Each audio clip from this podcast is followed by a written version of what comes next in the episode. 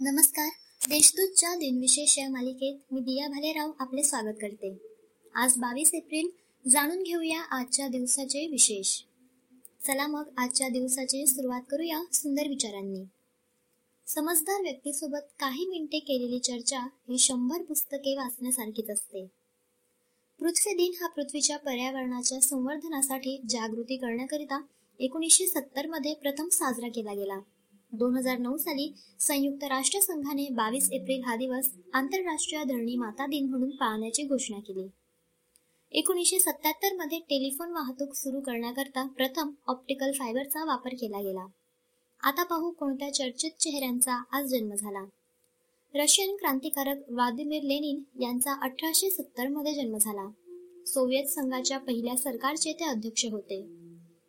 अणुबॉम्बचे जनक Robert Oppenheimer यांचा एकोणीसशे चारमध्ये जन्म झाला. दुसऱ्या महायुद्धादरम्यान लॉस आलामोस प्रयोगशाळेचे ते प्रमुख होते. भारतीय दिग्दर्शक आणि निर्माता बलदेव राज चोपडा यांचा एकोणीसशे चौदामध्ये जन्म झाला. त्यांनी महाभारत या दूरचित्रवाणी मालिकेचे निर्माण केले. अभिनेत्री आणि गायिका कानन देवी यांचा एकोणीसशे सोळामध्ये जन्म झाला.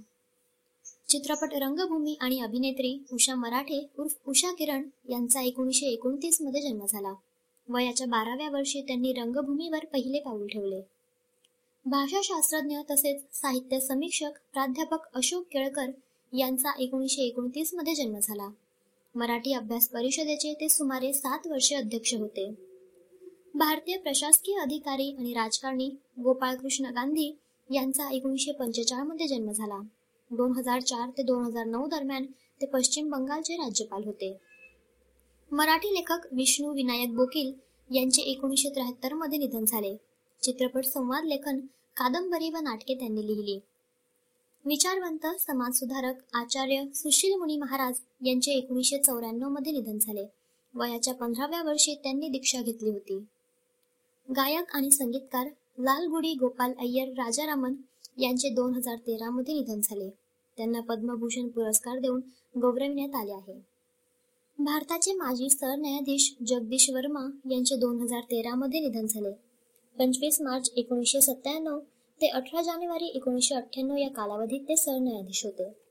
आजच्या भागात एवढेच. चला मग उद्या पुन्हा भेटू. नमस्कार.